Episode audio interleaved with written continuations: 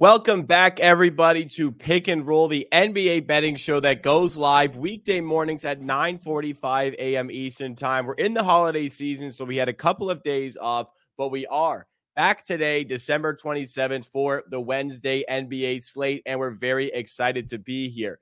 Thank you so much for taking time out of your holidays to watch this one, or perhaps you're like us and you're back at work today and taking time out of that. Nonetheless, we thank you for being here. If you want to support the show, be sure to smash the like button and subscribe to the channel. I just got back home about an hour ago. Pips, judging by the blue walls, at his parents' house for this, this one. So we're taking some time here to get the show in. And we have two free picks for you guys today. Hopefully, after we're about a third of the way into the NBA season, still lots of the season left to get the season on track here and find some winning bets. And we're looking to do that here again with these two bets that we have. We have an SGP, both two SGPs, both of which available at BetMGM, one of which you cannot get at ESPN Bet, one of which is better at ESPN Bet. And I'll be specific about that as we go through. But the first play that we have for today is in the Knicks and Thunder game. Knicks visiting the Oklahoma City Thunder. We have a minus, it's now 115 SGP, excuse me, at BetMGM for Brunson under 28 and a half points and Shai Gilgeous-Alexander 25 plus points.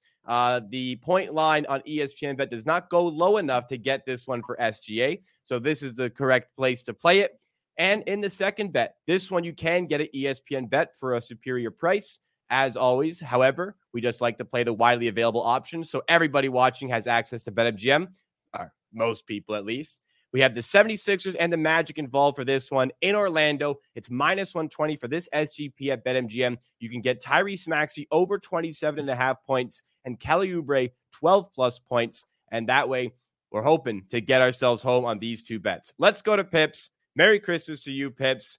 Uh, thank you for taking time out of the holiday to be here today. Let's hear about these bets. So, first off, starting with Jalen Brunson. Uh, the thing about his numbers, they are quite a bit inflated with some easy matchups for him. So if you take a look at Jalen Brunson, he on the season uh, he's under this line. He's under this line in 20 in um, 18 out of 27 games. So 67% he's under 26 and a half even if you want to take like he never scored between 26 and 29. So he's even uh, under in 67% on 26 and a half. And his overs are almost like we can make a blueprint out of how to fit. So three games against the uh, bucks 36 38 45 over against the detroit pistons overs against the washington wizards overs against the hornets and overs against the atlanta hawks. That's like 90% of his overs in like the perfect matchup for him. And if you take out those like if you take out five worst defensive teams in the league or in Bucks, which is a perfect matchup with drop coverage, his average is like 21, 22 a game. And now he gets the Oklahoma City Thunder. So he scores 52% of his points as a pick and roll ball handler. They are second best defending it. He scores 25 points uh, percent of his points via transition or isolation. They are top three in defending that. So like he is in a top matchup, and unlike Fox, who is who, who they ignored on the three point line, and I like Fox, who is so quick that if the high pace, it's difficult to defend him. Jalen Brunson is not that type of player, and I don't think they will ignore him on the three because he's one of the best three point shooter in the league. So yeah, I just think this is a a very inflated line for for him with having some games against the Bucks back to back, and that inflated his line. His his regular line have no like no no reason for B to 26 and a half, only if you take a look at the Bucks game. And the Shai, like I'm combining that as the second part of the bet because there is no Mitchell Robinson for the Knicks, so the rim protection is not there. And even against the great rim protection like Gobert and I don't know, like great rim protection in the NBA. he is covering this line easily, even against the Lakers, who just great rim protection, great defender on him, double him, trap him. He still got there. So I think against this Knicks team that their defense dropped a lot with Mitchell Robinson uh, being out lately. So yeah, I just think uh, great spot for Shai. Overall, he's crushing this line in every game, but isn't a blowout this is.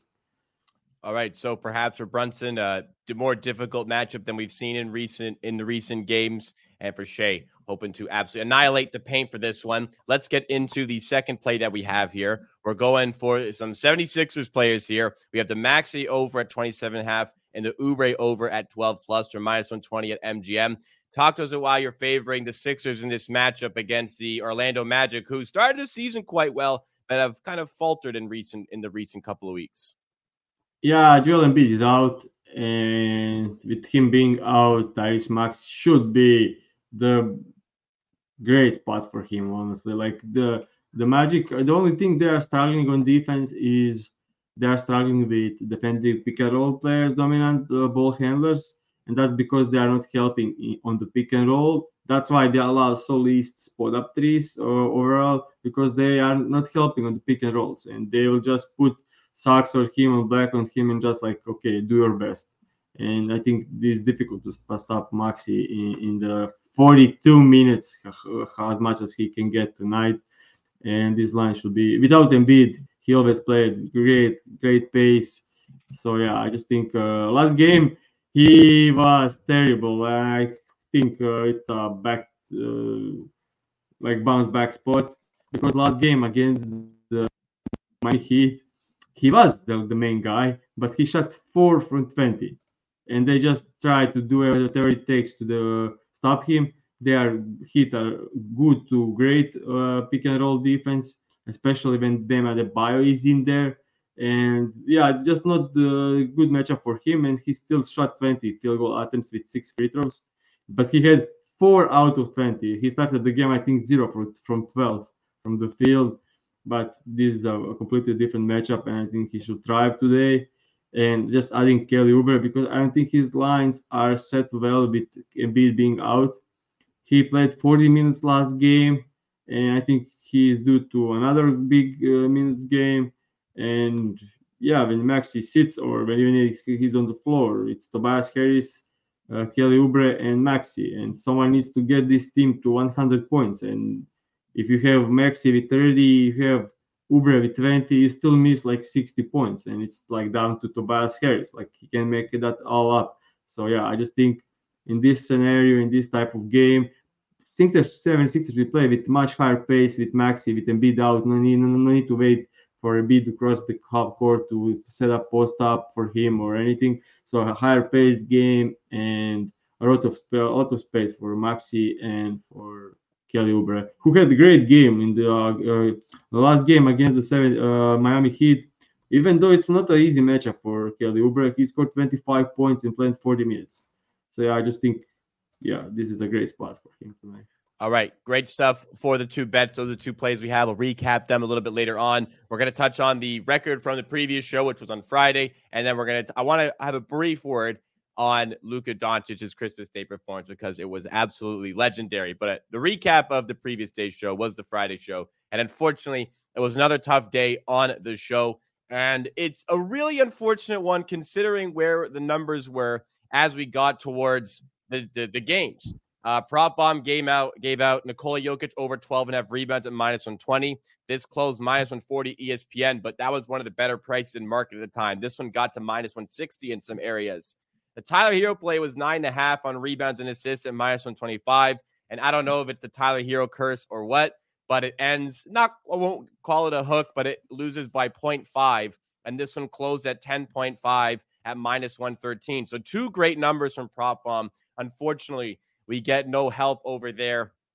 On our on the the bets that Pips gives out, Jonathan Kuminga, we get it at 13 and a half minus 104. I know that one moved quickly, but no matter what number you got this at, he covered it. It closed at 16 and a half. It moves three points through the day. He crushes the line early. That's the winner. And in the fourth play here, unfortunately, on the one and three day.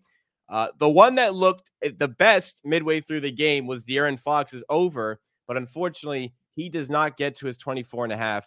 KD gets over his points. Devin Book gets over his assists, but it is a loser on the SGP. Um, I know you can't sum all four plays up, Pips, but maybe the Fox one in particular. Um, I wasn't watching, but if you could kind of go through what happened in that one that ends up with the loser there, please do. It was a blowout. Then Suns got some back, so Fox returned with like five, six minutes left. Missed a layup, and it was back again, big, big league, and he left again. So he played like three minutes in the fourth quarter. Yeah, I mean, I always say like if it's a close game, it was three point spread. I expected big fourth quarter from De'Aaron Fox, who is usually the best fourth scorer. Like he won the clutch player of the year. So if yeah, he he's amazing. In the second half, we always say the show yeah. like he can start slow, yeah. then just blow it away in the second half. But yeah, he had 23 to end the, the the quarter and third, and we needed one field goal in, in the fourth, and it was amazing to, to not see it happen, and especially amazing with Kings blowing out Suns. Now they lost last night, blowing blown out by the Blazers. Insane variance in, in this stuff. Like this Fox covers this in like I don't know how many, like nine out of the ten, eight out of ten. So yeah, and Booker and KD was well, no threat at all. So and very unfortunate to lose that because at least like split the day with Fox making one more layup. Yeah, I um it feels like remarkable some of these these plays that we like it's, it's been a really tough run in the show and it feels remarkable like we're finding all these good numbers and then still not getting the covers so it's unfortunate but it does appear as though the process remains there intact there's still a ton of basketball left this season so uh, if we continue with this process here there's enough of a sample here for us to certainly get back on track as we did for the first third of the season and the entire season last year. So we have two good plays hopefully today to help do that. But who definitely was on track on Christmas Day. I want to touch on it briefly because I cannot ignore it. Luka Doncic produced one of the most legendary Christmas Day performances of all time. And it's getting quite ridiculous when it comes to Doncic playing against the Phoenix Suns because there's only one way to put it. He seems to own this organization. A 50 point Christmas Day night with 15 assists, four steals, three blocks, six rebounds, 15 of 25 shooting to dump the Phoenix Suns 128 to 114. Uh, yeah, I don't know if you managed to watch any of the Christmas Day action. I wouldn't blame you if you didn't. But any words you have on this Luka Doncic performance? Because this is all time. They're going to be talking about this performance in perhaps 50 years. Talk about Luka Doncic on Christmas Day 2023. Yeah, I watched the early ones. I watched the Bucks. Bucks. I watched the Lakers, and but I didn't watch this. It was the last game on the slate, so I, I wasn't watching it. I was taking the rest. Like, but I am not surprised. I mean, I'm surprised with how great the numbers are. But I'm not surprised with him putting so much, such a great performance exactly against the Devin Booker. Like we all know what's happened in that playoff series, and we all expect Luka to be like firing up. It's insane how efficient he was. Like he made 12 out of 12 free throws. Like he was not messing around. Like he was completely zoned in and doing his best, and they they killed the Suns. And I say props to Luka, but I think KD was playing like he he don't he no longer wants to be there. Like that's the part he wasn't even trying to score. Yeah. He wasn't. He was just passive, standing in the corner. And Suns are so far looking like a failed thing. I mean, yep. things, teams need the time and to to create cohesion and to start playing better, but they are so far not even in the playing spots. And KD and Booker did play quite some games together Beal was not there for a long, long time, but when you look at their roster, they should be a great team. Like Nurkic, the Booker, uh, KD, Gordon is playing well, Grayson Allen is playing well. We have some other guys showing up, doing playing well.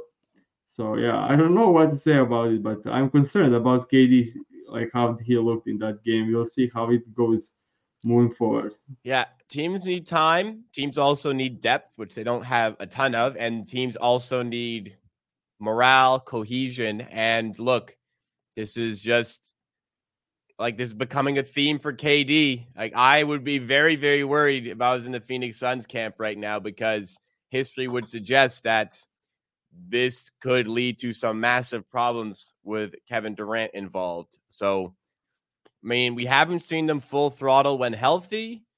I was certainly not highly anticipating a monster regular season for them. This is well under the expected for the season. So, certainly problems brewing with Phoenix, but what a performance there from Luka Doncic. All right, we don't want to take too long on the show for today. Everybody can get back to their holidays. Let's go through the recap of today's bets and hopefully get this season back on track, back to winning ways here. We first of all involving the Knicks and the Thunder. We have Jalen Brunson under 28 and a half points and Shai Gilgeous-Alexander 25 plus points. Uh, this is minus 115. Sorry on the graphic, minus 115 at BetMGM for this one. Second play is in the Sixers and Magic game. No Joel Embiid. So we're taking Tyrese Maxey over 27 and a half points and Kelly Oubre 12 plus points for minus 120 at BetMGM. Get this one at ESPN Bet for an even better price as well. So thank you again, guys. I know you're busy with whatever's going on in your life. Thank you so much for tuning in to today's show. If you're back in these plays, if you're tailing these plays, smash that like button and subscribe because we have shows every weekday morning here at 9:45 a.m. Eastern Time. We're back in the saddle here, and as well tomorrow we also have myself and Kirk Evans going live for weekly NBA takeaways, and I'm excited for that one to talk about some Christmas Day action and whatever else may be going on around the league at this at this time tomorrow because so much can change in just 24 or in this case perhaps 28 hours. Thank you again everybody. Merry Christmas, happy holidays. We will see you again very very soon.